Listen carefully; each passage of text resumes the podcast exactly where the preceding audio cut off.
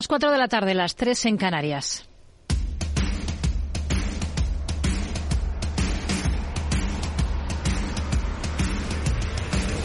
No decida lo que hará el mercado. No se salte las normas de su operativa. No se deje dominar por sus emociones. Mercado Abierto con Rocío Arbiza.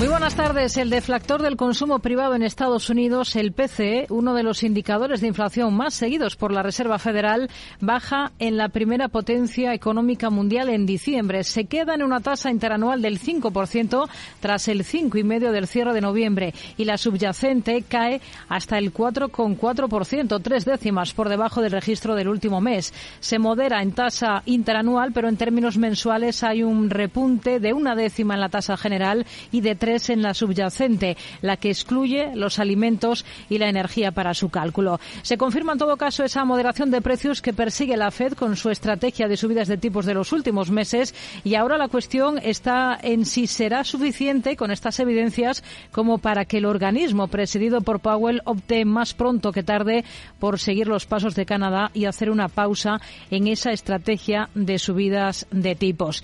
Es la clave por el lado macro, por el empresarial, el foco lo acapara Intel. Baja en bolsa más de un 8% tras la decepción que han supuesto sus últimos resultados y sus previsiones, que golpean además al resto de gigantes de los microchips, a valores como AMD o Nvidia. Sufre la tecnológica y todo lo contrario, un gigante como Chevron, que duplica resultados en el último año, logra un récord de 36.500 millones de dólares, aunque no logra batir, en todo caso, las expectativas de Wall Street.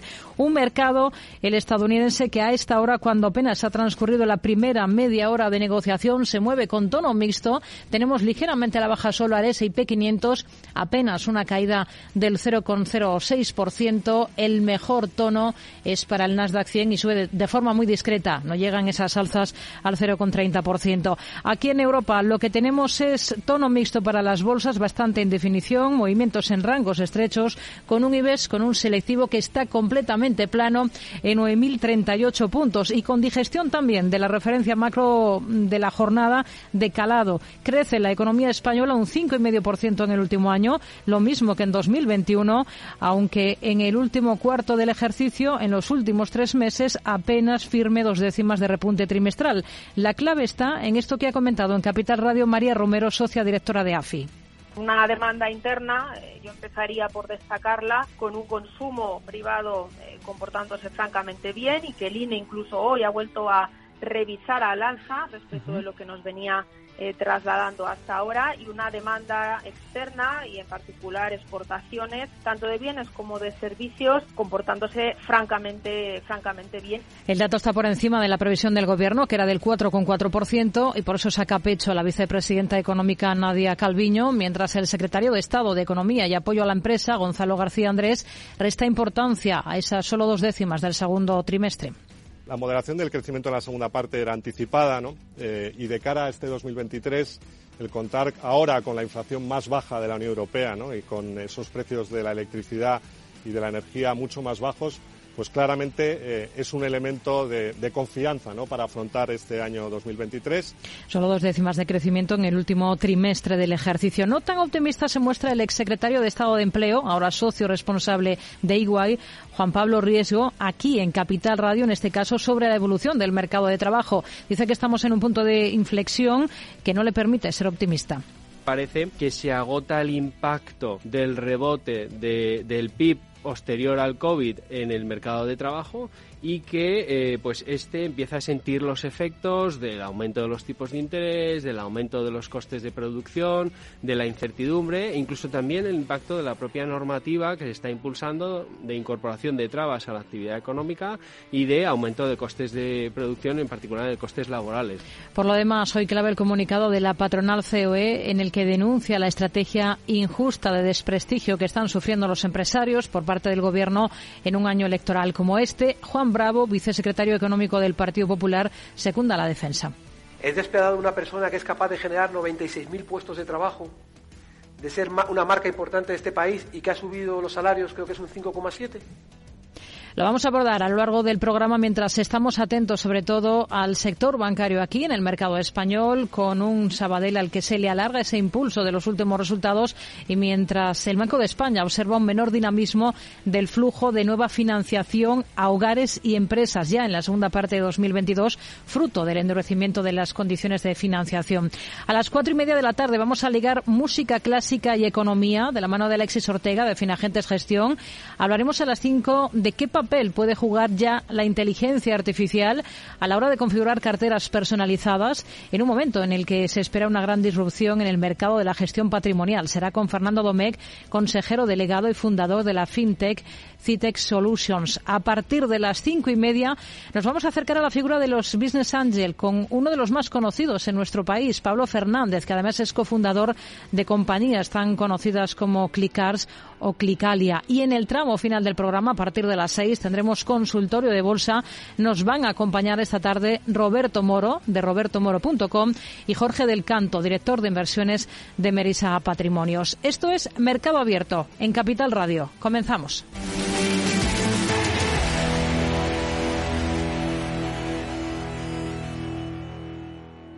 Tardes de Radio y Economía con Rocío Arbiza.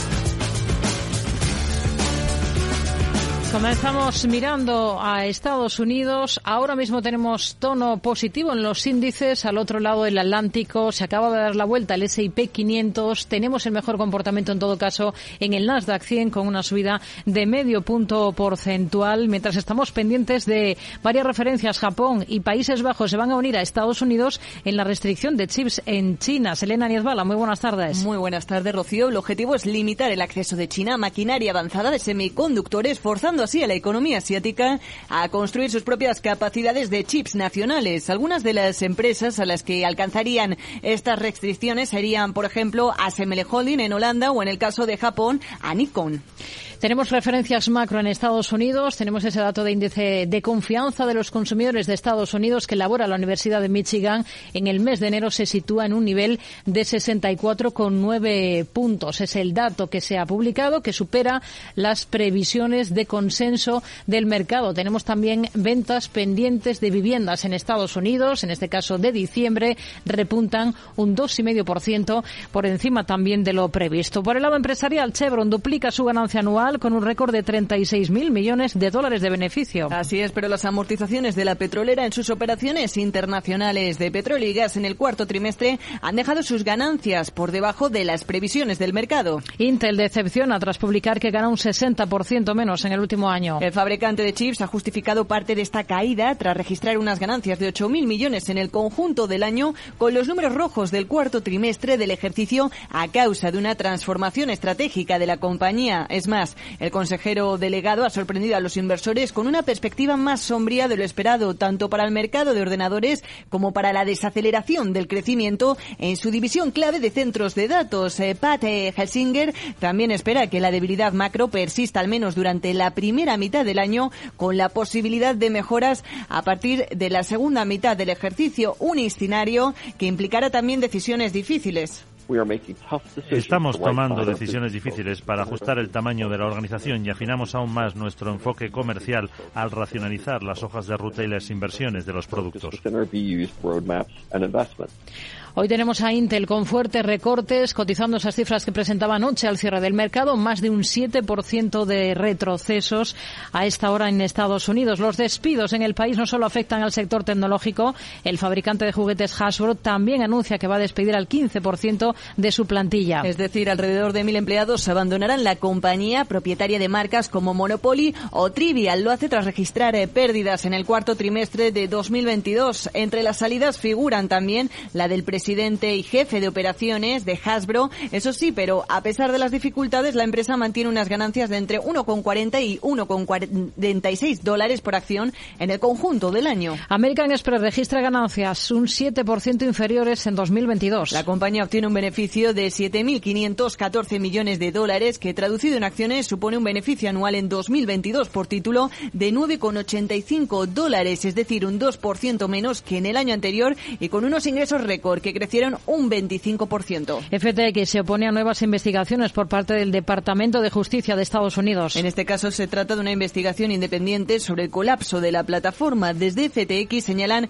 que esto solo agregaría costes y demoras en su caso. Además, eh, se aseguran que ya está siendo investigada en un proceso más amplio en el que figuran hasta miembros de la familia de su fundador, Bankman Fried.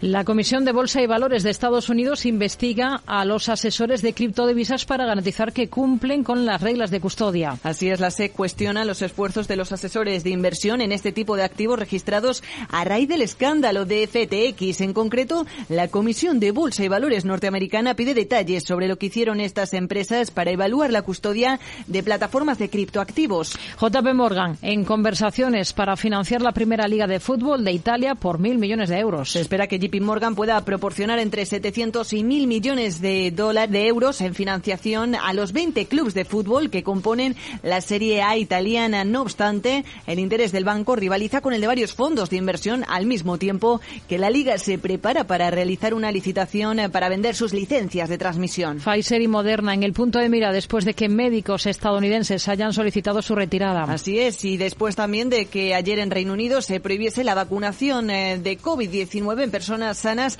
y menores de 50 años por las eh, menciones sobre efectos secundarios que podrían padecer a largo plazo. Pues hoy se suman peticiones de médicos estadounidenses y según publica Investing, todo ello cuando dos días atrás en un restaurante estadounidense se grabó a través de una cámara escondida al director de desarrollo e investigación de Pfizer, Jordan Walker, revelando los planes de la farmacéutica para generar dinero a través de mutaciones con el coronavirus. Pues son algunos de los valores a los que miramos esta jornada y que vamos a analizar con Víctor Galán, analista de Planeta Bolsa. Víctor, muy buenas tardes.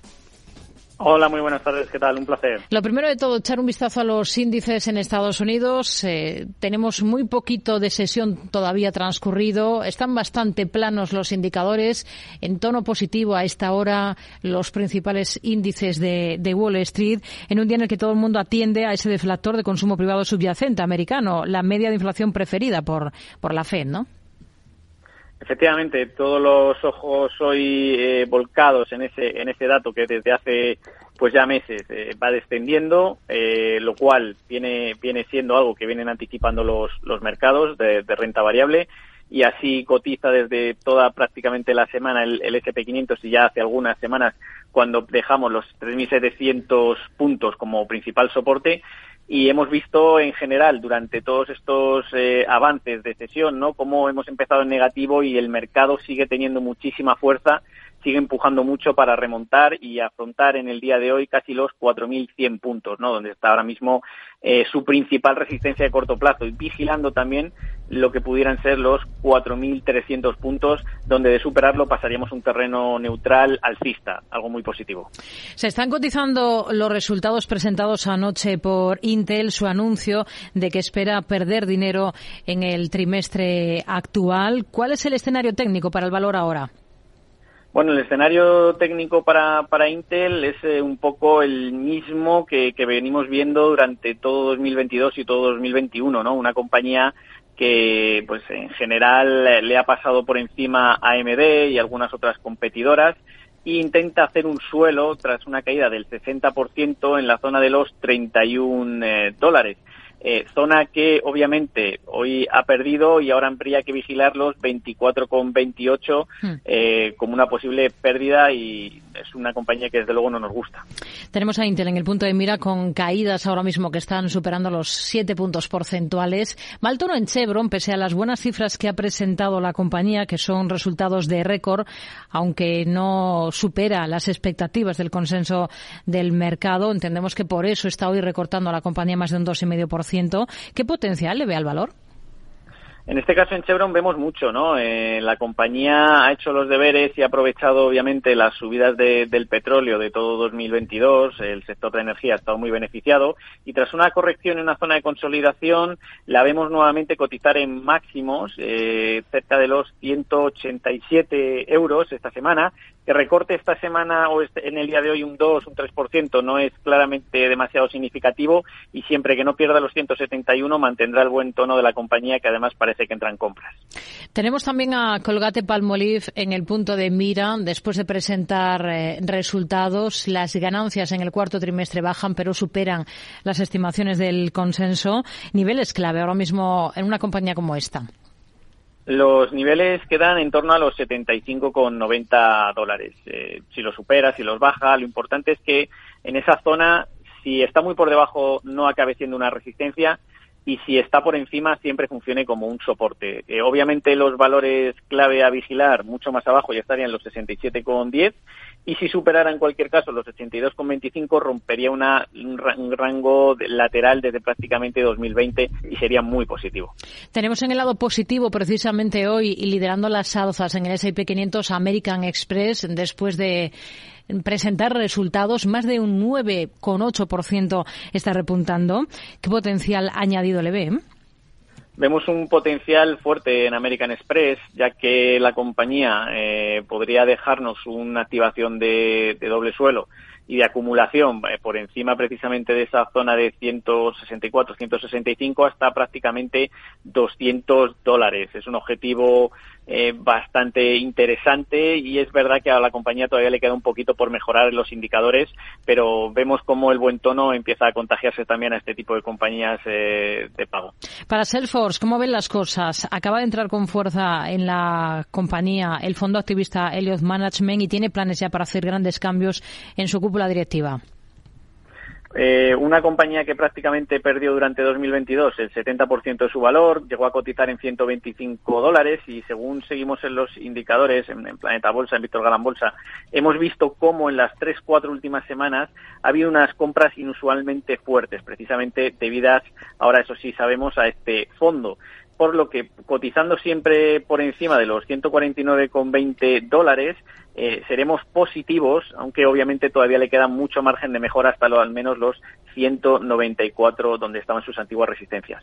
Hasbro está recortando casi un 4%, cotiza esas cifras que presentaba anoche al cierre del mercado, no solo las pérdidas que firmaba en el cuarto trimestre, sino también el anuncio de que va a despedir hasta el 15% de su plantilla global. Escenario técnico para la compañía ahora. Pues el escenario técnico, por una parte, tenemos algo positivo y es que al haber superado la zona de 64 nos ha dejado un pequeño suelo que podría extenderse hasta prácticamente por encima de los 70 dólares, pero la parte negativa precisamente es el choque contra la media descendente que nos marca en el medio largo plazo que la compañía sigue atravesando precisamente por ese tipo de problemas. Eh, soporte es obviamente a vigilar de esos 54,90, no perderlos y siempre que estemos por encima de unos 66 dólares seremos positivos. Víctor Galán, analista de Planeta Bolsa, gracias. Muy buenas tardes. Gracias y feliz fin de semana a todos. Valores todos estos destacados en Wall Street en un día en el que de nuevo ha acaparado protagonismo, en este caso en otro punto del planeta, en el mercado indio, la firma Adani Enterprises. Ha habido una venta masiva de acciones que han hundido el valor hasta un 20%. Sandra Torrecías, ¿qué es lo que está ocurriendo y sobre todo qué repercusiones puede tener? Buenas tardes. La bola crece y crece y también la preocupación por las posibles repercusiones. Siete empresas que cotizan en la bolsa india del conglomerado Adani, controladas por uno de los hombres más ricos del mundo, Gautam Adani, han perdido 48.000 millones de dólares de capitalización bursátil desde el pasado miércoles. Recortes que llegan después de que Hinderburg Research, una empresa estadounidense que opera en corto, publicara un informe que ha elaborado durante dos años y en el que advierte sobre los niveles de endeudamiento de manipulación del mercado y de realizar fraude contable a través de paraísos fiscales.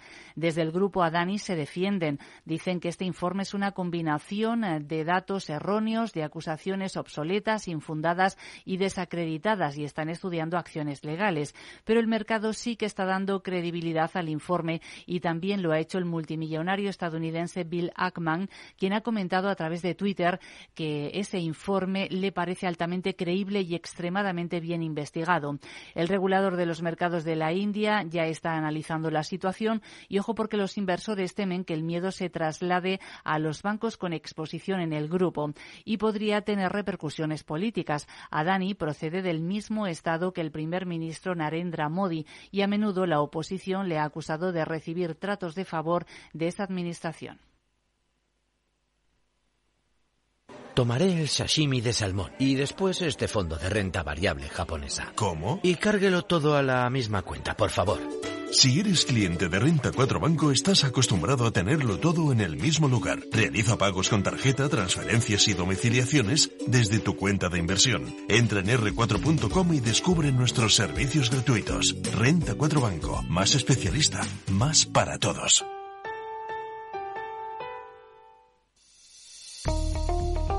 Desde hace más de 75 años nos preocupamos por todo lo que tiene valor en tu vida. Ahora, en Caser Asesores Financieros, también cuidamos de tus intereses. Te ofrecemos un asesoramiento diferencial e independiente para que alcances tus objetivos de inversión.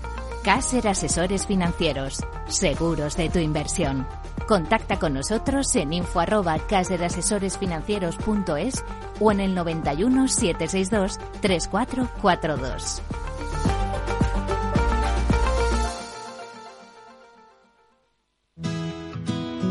Claro lo que quieres. En Cuchabank te lo ponemos fácil. Hipotecas Cuchabank, donde terminan las comparaciones. Más info en cuchabank.es. Mercado Abierto con Rocío Arbiza.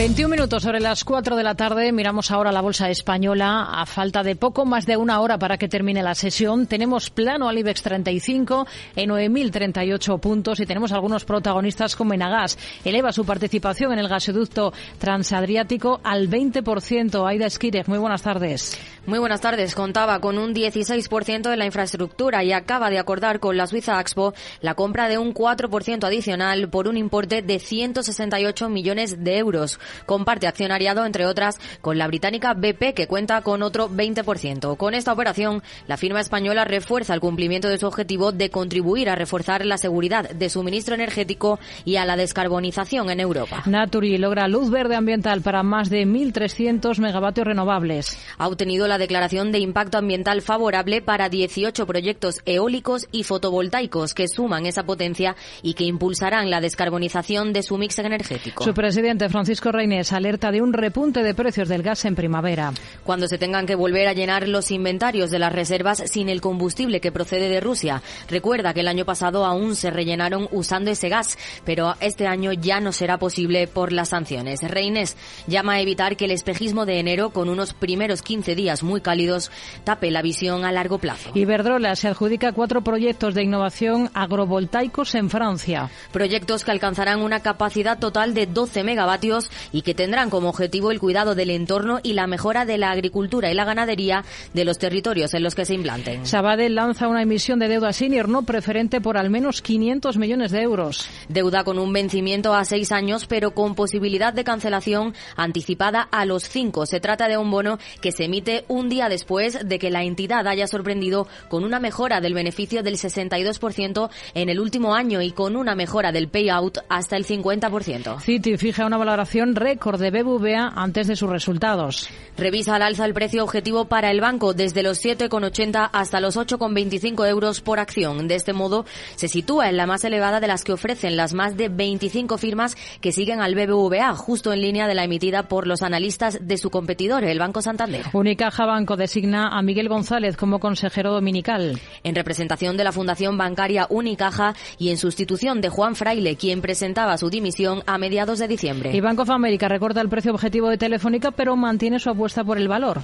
La entidad estadounidense le otorga una valoración a la operadora de 4,6 euros por título, pero sigue confiando en la compañía porque mantiene su consejo de compra sobre la compañía, lo mismo que para Celnex. A la firma de Torres le da un potencial desde los niveles actuales hasta los 60 euros. Son algunos de los valores destacados en esta jornada. Si miramos al mercado español, dentro del selectivo, dentro del IBEX, destaca la caída de más del 4% de Solaria frente a las de nuevo hoy para el Banco Sabadell, un repunte del 4,70%. Vamos a analizarlo con Gonzalo Lardíez, gestor del Sigma IH Equity Europe y del Sigma IH Equity Spain Bank. Hola Gonzalo, ¿qué tal? Muy buenas tardes. ¿Qué tal? Buenas tardes. Bueno, ¿qué es lo más interesante de esta jornada? Tenemos muy planas a las bolsas, tanto en Estados Unidos como aquí en, Europa, con el IBEX por encima de esa cota de los 9.000 puntos. ¿Qué es lo más destacado? ¿Cuáles son las claves mientras todo el mundo está pendiente de las citas de la próxima semana con los bancos eh, centrales y se mira sobre todo a ese dato deflactor del consumo privado en Estados Unidos?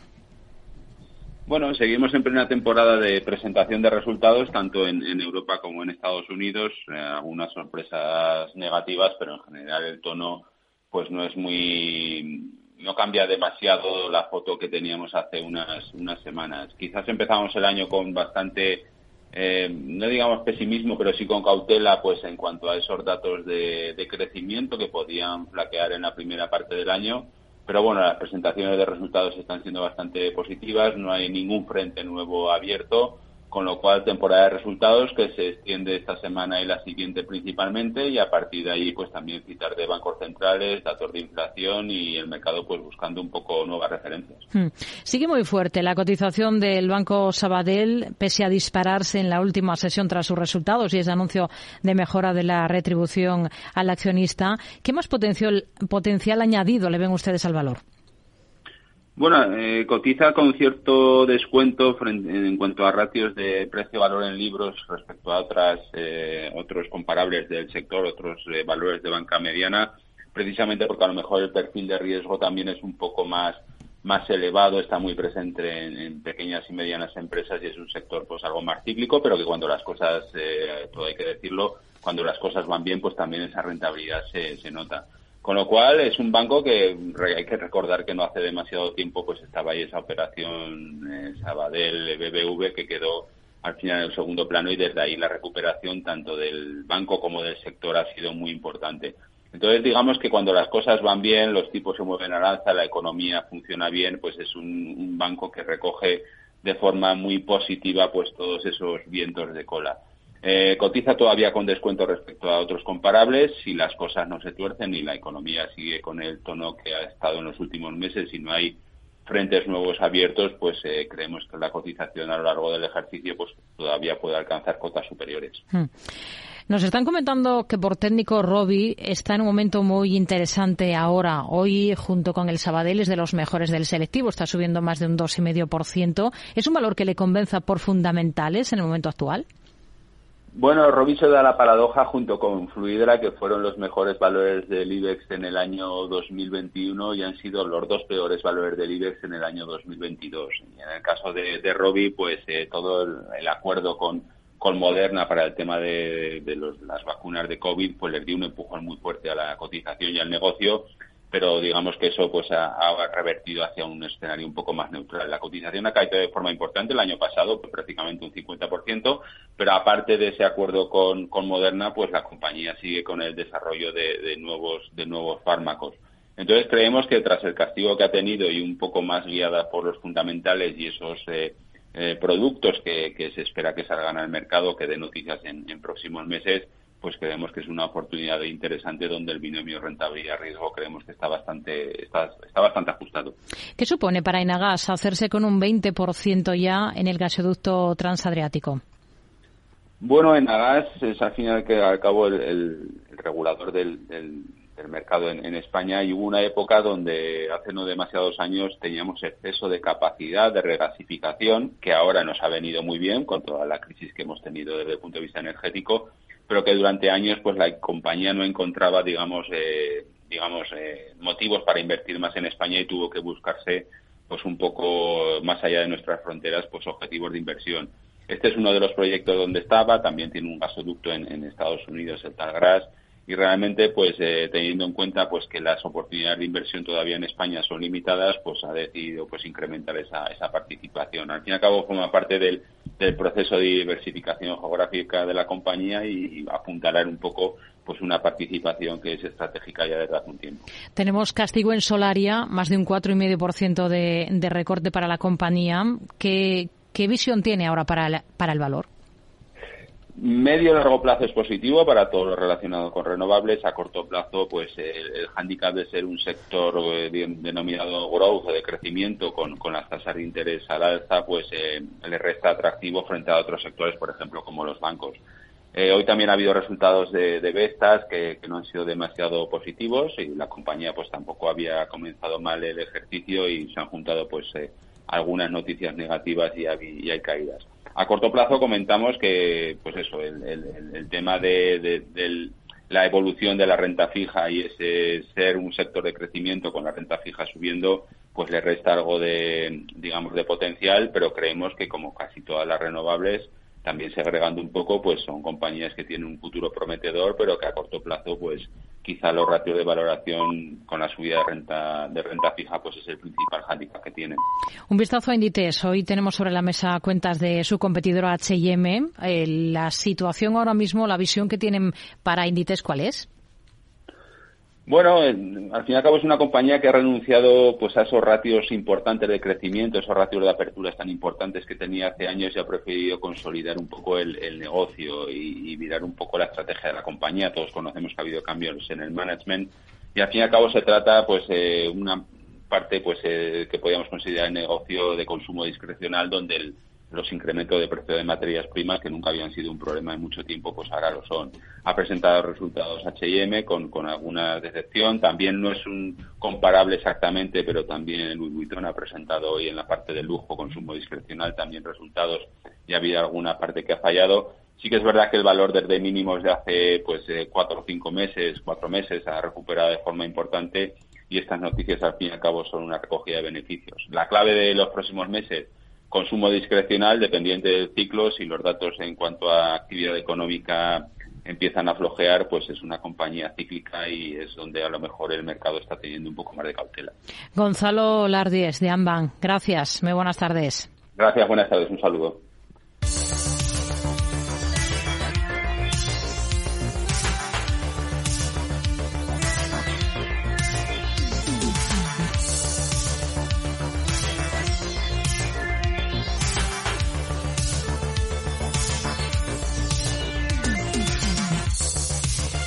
Momento de echar un vistazo a cómo están las cosas, cómo está la situación en el resto de plazas del viejo continente. Según las pantallas de CMC Markets, tenemos ligeros avances en el caso del DAX, del entorno del 0,20%. Encontramos al selectivo CAC 40 completamente plano. Apenas está subiendo ahora mismo un 0,05%. Londres con repuntes discretos del 0,21%, con mejor comportamiento esta jornada, este viernes en la bolsa italiana, un FTSE que ahora mismo avanza un 0,88%, mientras el selectivo Eurostox 50 camina con alzas también discretas, en este caso del 0,17%. Vamos a ver cuáles son los valores que destacan hoy en Europa. Selena Niezbala. Continuamos una sesión más donde van cobrando fuerza esos resultados empresariales en el viejo continente y siguen las decepciones también hoy, en este caso protagonizadas por H&M. El beneficio operativo del segundo minorista de moda más grande del mundo se reduce a 821 millones de coronas suecas en su último trimestre fiscal frente a los 6.260 millones de coronas del año anterior y casi un 80% por debajo de la previsión media del consenso de analistas recogido por Refinitiv. Pablo García de Divacons Alfa analiza las cuentas. Mucho peores en cuanto a, a eh, respecto a Inditex, como de costumbre, eh, y a destacar el beneficio bruto que ha quedado por debajo de lo previsto, los márgenes 49,7, el margen bruto por debajo del 52,2 esperado, también pírrico el margen operativo, 1,3% respecto al 11%. Es decir, hay un efecto precio que te hace mantener el nivel de ventas, pero sin embargo los márgenes con estos incrementos de costes se están resintiendo. En la Bolsa de Londres, por su parte, el minorista de moda Superdry espera solo alcanzar el punto de equilibrio este año después de que la compañía haya cerrado el primer semestre del ejercicio con unos números rojos de 20 millones, mismo mercado donde las acciones de Rolls Royce caen después de que su nuevo director ejecutivo haya advertido al personal que la compañía aeroespacial, el principal eh, grupo de ingeniería británico, sobre que el desempeño de la compañía era insostenible y que enfrentaba una última oportunidad para cambiar. La cautela se extiende también al fabricante de aerogeneradores eh, Vestas, que ha anunciado que sus ingresos de 2022 serán inferiores a lo previsto anteriormente debido a los retrasos en proyectos y a las pérdidas de valor del cuarto trimestre del ejercicio. Por su parte, en el mercado francés, la Las advertencias llegan en este caso de Remy Contro tras señalar que esperaba que la demanda de coñac en Estados Unidos se debilite también eh, hasta bien entrado 2023 después de que el fabricante francés de licores haya registrado menores ventas en el tercer trimestre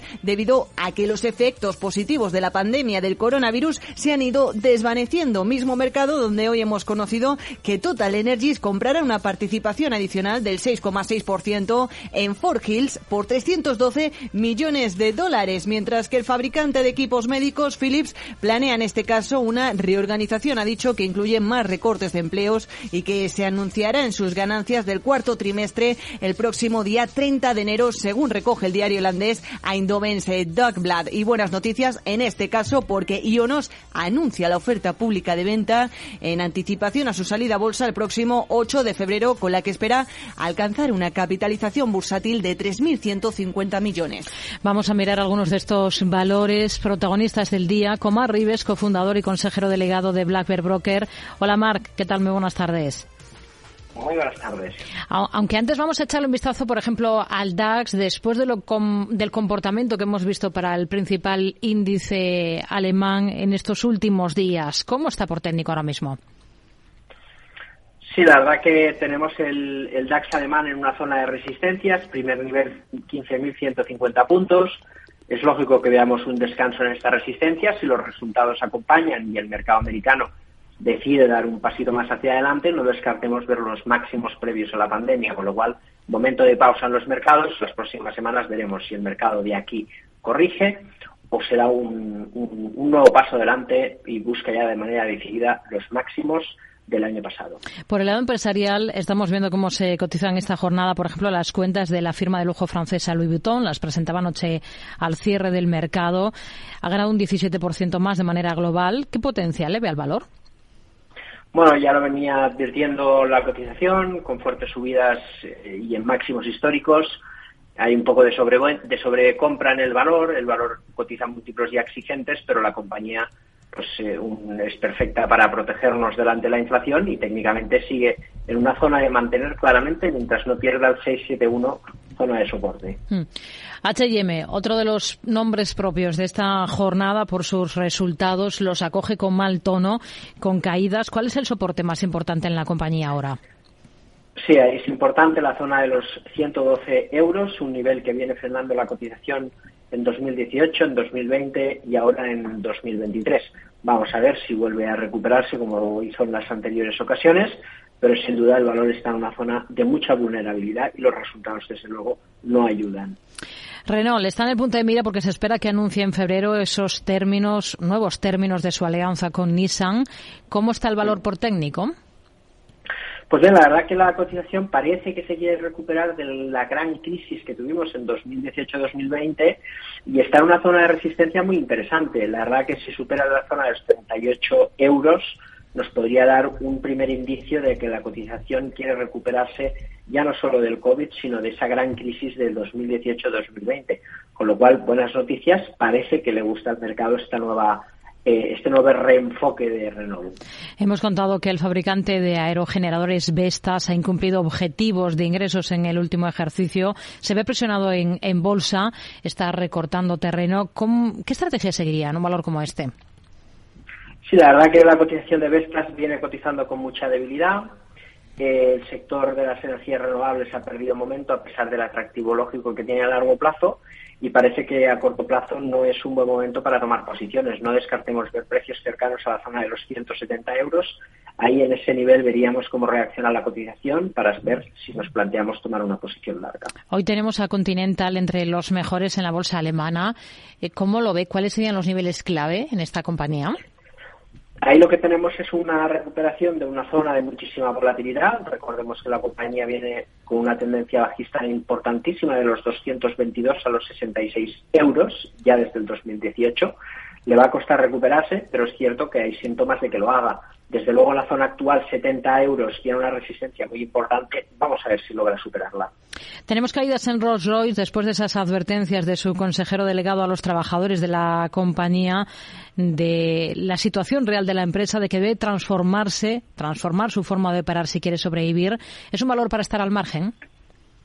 totalmente. Parece que hay síntomas de que quieren recuperar la parte alta del rango lateral, pero desde luego en una tendencia secular bajista y con una compañía en plena transformación, lo mejor y más sensato es vivirla desde fuera.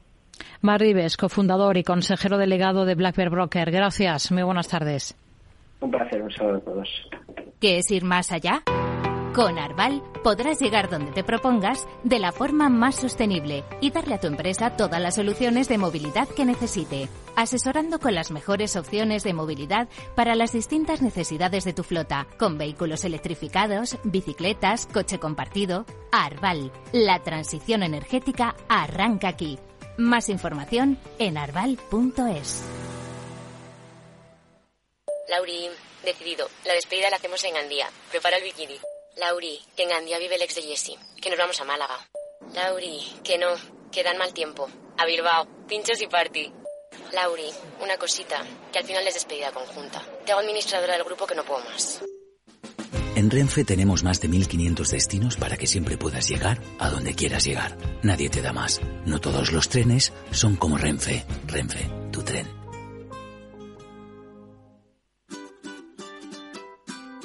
Mesa y Descanso es el programa donde Mar Romero te acerca cada fin de semana los mejores productos, te invita a disfrutar de los buenos vinos de cada denominación de origen y a conocer restaurantes y lugares de ocio con un encanto especial. Mesa y Descanso, los domingos a las 13 horas, aquí en Capital Radio. Mercado Abierto, con Rocío Arbiza. Con el modesto aumento de hoy, esperamos pausar las subidas de tipos mientras evaluamos los impactos del endurecimiento sustancial de la política monetaria y emprendido. Para ser claros, esta es una pausa condicional. Está condicionada a que los desarrollos económicos evolucionen ampliamente en línea con nuestra perspectiva. Si necesitamos hacer más para llevar la inflación al objetivo del 2%, lo haremos. Tiff McLean, gobernador del Banco de Canadá, esta semana.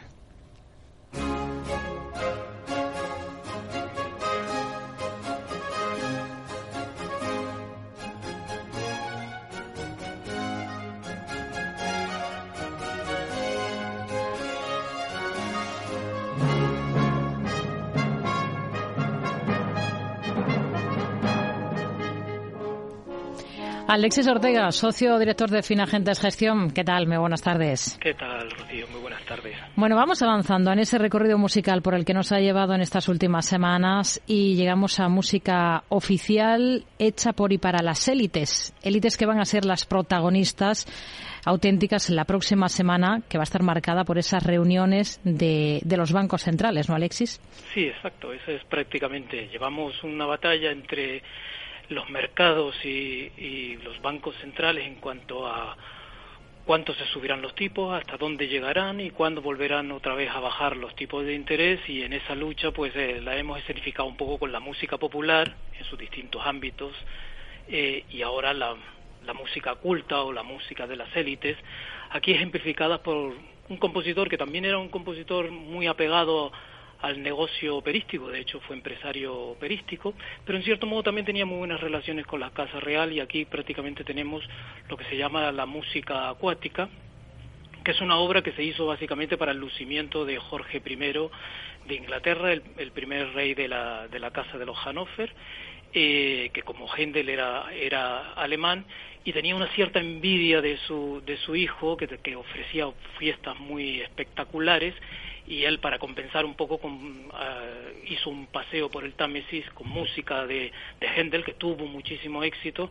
Y aquí tenemos precisamente esta que es eh, esta digamos esta pieza que creo es la octava de la suite primera de, de, de, la música acuática y que es muy impresionante y, y, refleja un poco esa especie de música que como usted muy bien decía es hecha para las élites, por las élites y para el lucimiento de las élites, que va a tener su gran escenario la semana que viene. Empezando por la Reserva Federal, por esa decisión de tipos, toda la atención en cualquier matiz que pueda introducir en, su discurso Powell. ¿Qué espera? Sí, la verdad es que se espera con mucha intensidad, puesto que realmente los bancos centrales están en una situación relativamente complicada. Han llevado a cabo adelante un proceso de subida de tipos de interés que prácticamente em, es el más rápido en las últimas dos décadas y de alguna manera parece que están logrando reconducir la inflación y de los niveles que estábamos alcanzando prácticamente casi de los dos dígitos, pues prácticamente en estos momentos pues estamos prácticamente en casi la, mitad, en el 6 y pico por ciento, en Estados Unidos 6,4 por ciento, 5,7 la, la subyacente y de alguna manera la Reserva Federal tendrá que decirnos algo. Hoy el dato de PCE, por ejemplo, ha sido prácticamente lo que se esperaba, aunque hay alguna Banco de la Reserva Federal, sobre todo el de Cleveland, que hace estimaciones que apunta que volverán otra vez a haber impulsos al alza de la inflación de prácticamente 0,6 en, en el IPC mensual y prácticamente el PCE, que ha sido prácticamente nulo este mes, pues pueda subir un 0,4. Con lo cual, de alguna manera, los bancos centrales eh, además están viendo una cierta desaceleración en la actividad económica, por lo tanto tienen que jugar un poco a dos bandas. El mensaje final yo creo que irá más bien por seguir manteniendo la rigurosidad, porque hay que mantener el anclaje de, las expectativas de inflación, pero desde luego lo más probable es que vaya a subir un cuarto de punto los tipos de interés y que no quede mucho más allá de otro cuarto de punto de subida más adelante. Y quizás la lucha sea por cuándo empezarán a bajarlo. Ahí los bancos centrales van a empeñarse en que no bajarán a lo largo de este año. Hmm. Bueno, tenemos más datos, más referencias que hemos conocido en estos últimos días. Se refería a ese dato de PCE que hemos conocido justo hoy, que es un indicador que suele seguir mucho la Reserva Federal, o es lo que se comenta. Tenemos también ese dato de confianza del consumidor. Hemos visto, aunque sea un dato atrasado, porque se refiere al cuarto trimestre de 2022, em, hemos tenido esa cifra anualizada en el 2,9% aunque em, puede haber ciertas sombras ¿no? que, estén detrás de, ese dato, de ese 2,9%. ¿Cuáles? Sí, Hombre, primero la, demanda de consumo mm, se está desacelerando moderadamente, pero sobre todo el dato de, inversión, que parecía que era un dato relativamente positivo, puesto que de alguna manera se volvía otra vez a, terreno positivo, la verdad es que prácticamente la inversión residencial está desplomándose. Y, es lógico, puesto que el sector inmobiliario es el que más eh, está sufriendo esta subida tan rápida de los tipos de interés, pero ha sido compensada la inversión por una muy fuerte creación de inventarios inventarios, que obviamente es crecimiento, pero que será crecimiento si realmente luego hay posteriormente una demanda que, que, lo, que lo compense, si no, de alguna manera habrá que dejar de crear inventarios y por lo tanto eso es una caída de la actividad económica. Prácticamente para que tenga usted una idea, eh, del 2,9% lo que aportaba inventarios era 1,4% prácticamente casi la mitad del, del, crecimiento es creación de inventario. Por lo tanto, no es más que un cheque que le, que le ha escrito el futuro al presente, que si no se cumple, pues posiblemente tenga un cierto grado de aceleración más adelante. Comenzábamos escuchando esas palabras, esas declaraciones esta semana del máximo responsable del Banco Central eh, canadiense. Decía que hacen una pausa para evaluar qué efectos está teniendo realmente lo que han hecho hasta el momento, esas subidas de tipos que vienen acometiendo desde antes incluso de que pues, se pusiera ello la Reserva Federal. Y ahora una de las claves está, está, lo decía usted, es hasta qué punto ese paso al frente del Banco de Canadá eh, compromete a quienes vienen detrás, a, a la Fed y también al Banco Central Europeo. Sí, en, cierto modo, si se fija usted muy bien, prácticamente el Banco de Canadá, entre los bancos del G7, fue el primero que reaccionó junto con el Banco de, Inglaterra eh, en el proceso de subida de tipo de interés. Ya hay alguna casa de análisis que incluso ha hecho esa especie de ligazón entre lo que ha ido haciendo el Banco de Canadá y la Reserva Federal y ya todo el mundo apunta que estas declaraciones va a tener que ser corroboradas por los banqueros centrales en una especie de esperar y ver si todos los medidas que se han tomado hasta ahora para compensar la metedura de pata del año 2021 están teniendo efectos y si de alguna manera esa moderación en la inflación se, se mantiene, pues entonces posiblemente ya no subir más allá los tipos de interés. Eso es un poco lo que tendrá que evaluar la Reserva Federal si lo sigue o no lo sigue, pero desde luego todo apunta a que de alguna manera al Banco de Canadá habrá que hacerle algo de caso. Tenemos que cerrar nuestro cielo, defender nuestro cielo. Esa es la prioridad número uno. Después de eso, necesitamos obtener más vehículos armados, tanques, sistemas de artillería, drones. Oleksiy Rednikov, ministro de Defensa de Ucrania.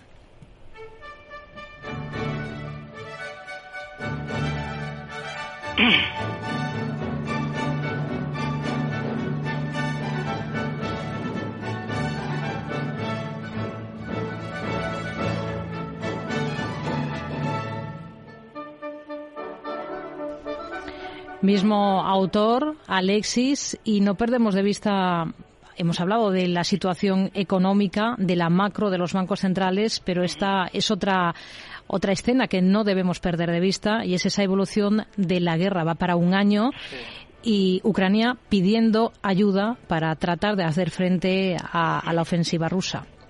Sí, parecía en principio que, que todo podía acabar con, con, los tanques, pero ha sido directamente decir que ya recibirían tanques, aunque en una mínima cantidad con respecto a las grandes necesidades de, de Ucrania, y prácticamente lo que estamos es pidiendo muchísimo más.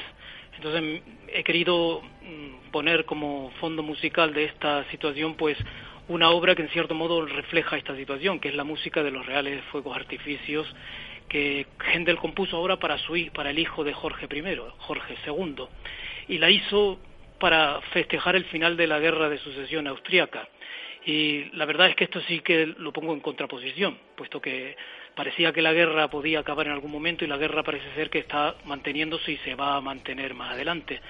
La verdad es que me da la impresión de que en algún momento la guerra tomará el relevo a toda esta batalla entre los bancos centrales y y los mercados sobre cuándo subirán los tipos, hasta qué nivel llegará ah, y cuándo empezarán a bajar, puesto que realmente si la guerra se escala a mayor eh, a mayores temas y hay una confrontación mucho más importante de la que hasta ahora hemos tenido controlada en este último año, pues prácticamente vamos a tener que volver otra vez a abrir la caja de la recesión y de los problemas de crecimiento. Curiosamente hay una anécdota en el, estreno de, esta obra, que es que se creó por parte de un arquitecto y, decorador, Niccolo Servandoni, un castillo de madera desde el cual todo el mundo veía y veía y observaba los fuegos artificios, pero desde luego, hubo un momento en que los fuegos artificios quemaron esta estructura y toda ella cayó, incluso el bajo relieve del rey que estaba en esa propia estructura. No sé si realmente estamos en una situación relativamente parecida, en donde todo lo que hemos construido con madera y con materiales poco poco rígidos, poco fuertes, digamos, para el crecimiento económico, en algún momento se nos va a caer y acabe cayéndonos también el bajo relieve del rey y tengamos que empezar a hablar otra vez de una situación económica más complicada de la que nos estamos viendo hasta ahora.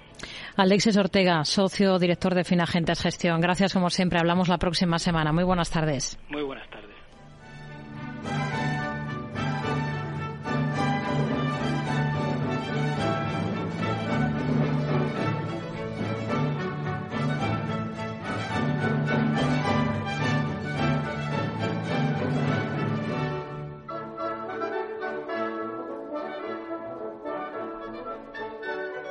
Tardes de Radio y Economía con Rocío Arbiza.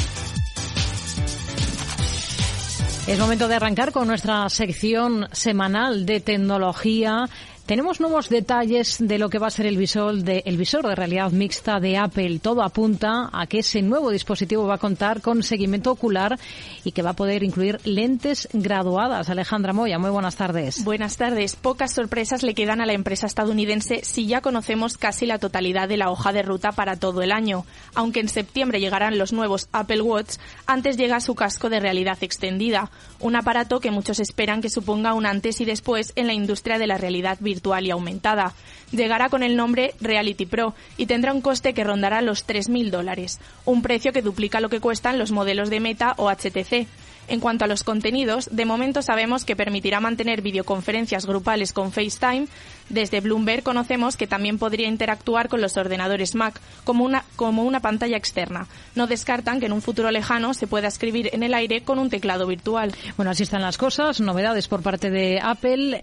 En otro orden de asuntos, nada tiene que ver, la NASA está investigando una nueva tecnología que hace levitar objetos sin motores ni combustibles, solo con luz solar. Así es, el uso de combustible, además de ser un gasto muy importante en la billetera de la Agencia Espacial, consume un montón de recursos no renovables de la Tierra, y ellos más que nadie saben lo complejo que es encontrar otro planeta similar al nuestro. De acuerdo con una reseña del Confidencial, ya lograron probar parte de esta nueva tecnología con objetos pequeños. Ahora llega la parte en la que lo hacen con escaladas que les sirvan a la exploración espacial. La idea es que la nave se eleve hasta unos 50 u 8.000 metros de altura, una altura baja en la que los aviones no transitan porque el aire es muy denso, pero lo suficientemente alta para funcionar como satélite. El increíble robot que puede reemplazar a los obreros. La empresa Boston Dynamics ha enseñado que esos robots ya están muy cerca de poder emplearse en entornos de trabajo exigentes, por ejemplo, como una obra. Así es, el robot se llama Atlas y en el vídeo publicado se le puede ver agarrando y colocando un tablón de madera antes de dirigirse a recoger una bolsa de herramientas. Sube unas escaleras, mantiene el equilibrio y salta un par de repisas. El objetivo de la empresa es crear y adaptar comportamientos dinámicos y aprovecharlo en el futuro para realizar trabajos reales y físicamente exigentes. No parece un asunto sencillo, pero desde luego tampoco parece imposible que en un futuro no muy lejano existan robots hiperágiles que ayuden, por ejemplo, a los cuerpos de seguridad en situaciones que pongan en peligro vidas humanas. Bueno, la tecnología usada también para grabar la película que arrasa en los cines, Avatar, está revolucionando el diagnóstico de algunas Gracias a los trajes que usan los actores para captar el movimiento, los investigadores rastrean la aparición de enfermedades que afectan al movimiento. En una de las pruebas de investigación publicada en la revista Nature Medicine, expertos de Reino Unido fueron capaces de medir la gravedad de dos trastornos genéticos el doble de rápido que médicos expertos. El rápido diagnóstico facilita que el paciente pueda recibir apoyo y el tratamiento adecuado. Además, podría reducir a la mitad de tiempo el coste requerido para el desarrollo de los medicamentos. Desde el Instituto de Ciencias Médicas del Consejo de Investigación Médica de Londres afirman que esto atraerá a la industria farmacéutica para que inviertan en enfermedades raras, pero que el principal beneficiario serán los pacientes. Bueno, y la inteligencia artificial está en boca de todos. Chat GPT dispara un 300% los tokens relacionados con esto, con la inteligencia artificial. Su lanzamiento está revolucionando varios sectores tecnológicos, entre ellos, Alejandra, la industria cripto. Su uso ha crecido más que nunca en los últimos días y asaltan el imperio de las búsquedas de Google. En el caso de los proyectos criptográficos, los inversores buscan capitalizar esta tendencia al alza apostando en las plataformas con la inteligencia artificial más prometedora. Desde el lanzamiento, los mayores ganadores incluyen a FEDS y SingularityNet, que ha acumulado los precios de sus tokens más de 300%. No solo ha ayudado ChatGPT al repunte de estos tokens, ya que el mercado criptográfico se ha estado recuperando desde finales de la primera semana de enero, con Bitcoin alcanzando esta semana su precio más alto en más de cinco meses. Sin embargo, uno de los grandes inconvenientes es la información falsa que puede llegar a generar. Esto sucede porque en ocasiones, con ánimo de responder lo más humanamente posible, crea hipótesis que no son reales. Desde WhatsApp puedes utilizar el chat como si fuera un contacto más. Eso sí, los datos de tráfico de Internet apuntan que la plataforma recibe 10 millones de consultas diarias, cifras que llegan de golpe y casi sin tiempo para adaptarse, por lo que suelen experimentar una demanda, demanda alta y la web se colapsa. El coste diario del funcionamiento es de unos 100.000 millones, lo que serían 3.000 millones, 3 millones de euros al mes. Y Twitter España, que despide a más del 80% de la plantilla y se queda con un equipo de solo cinco personas. Los despidos se han confirmado en su oficina en Madrid, que ya ha sido cerrada, pero que seguirá contactando con cinco empleados encargados a ventas y negocio. La resolución llega tres meses y medio después de que su comprador Elon Musk iniciara un recorte de personal y aquí en España haya alcanzado a 24 de los 29 trabajadores. La indemnización se ha fijado en 33 días por año trabajado, frente a los 20 que pretendía la empresa en un primer momento, y que se hará efectiva el 8 de febrero. Todo el proceso ha sido tan caótico como todo lo que ha acompañado la gestión del multimillonario desde que se convirtió en dueño, que los empleados afectados se muestran contentos por lo que han conseguido y por ponerle fin. Bueno, pues así están las cosas en esta compañía. Sigue esa oleada de despidos. En este caso afecta también a España. Son algunos de los asuntos tecnológicos más interesantes de estos últimos días. Ahora enseguida vamos a actualizar noticias, información, particularmente lo que ha ocurrido en la última hora y regresamos para afrontar la segunda hora de programa de Mercado Abierto aquí en Capital Radio.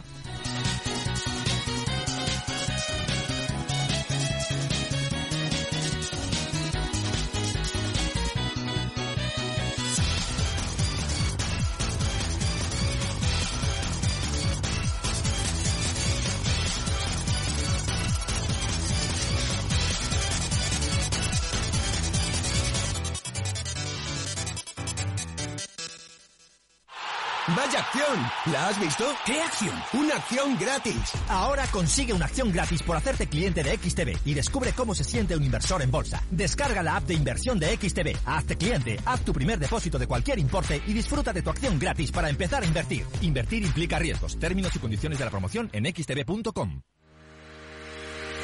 Si quieres conocer mejor las empresas con las que trabajas, empieza por Informa. Compruébalo con tres informes gratis, el nuestro para que nos conozcas más y los dos que tú elijas para tu negocio. Solicítalos ya en Informa.es. Informa, líder en información empresarial.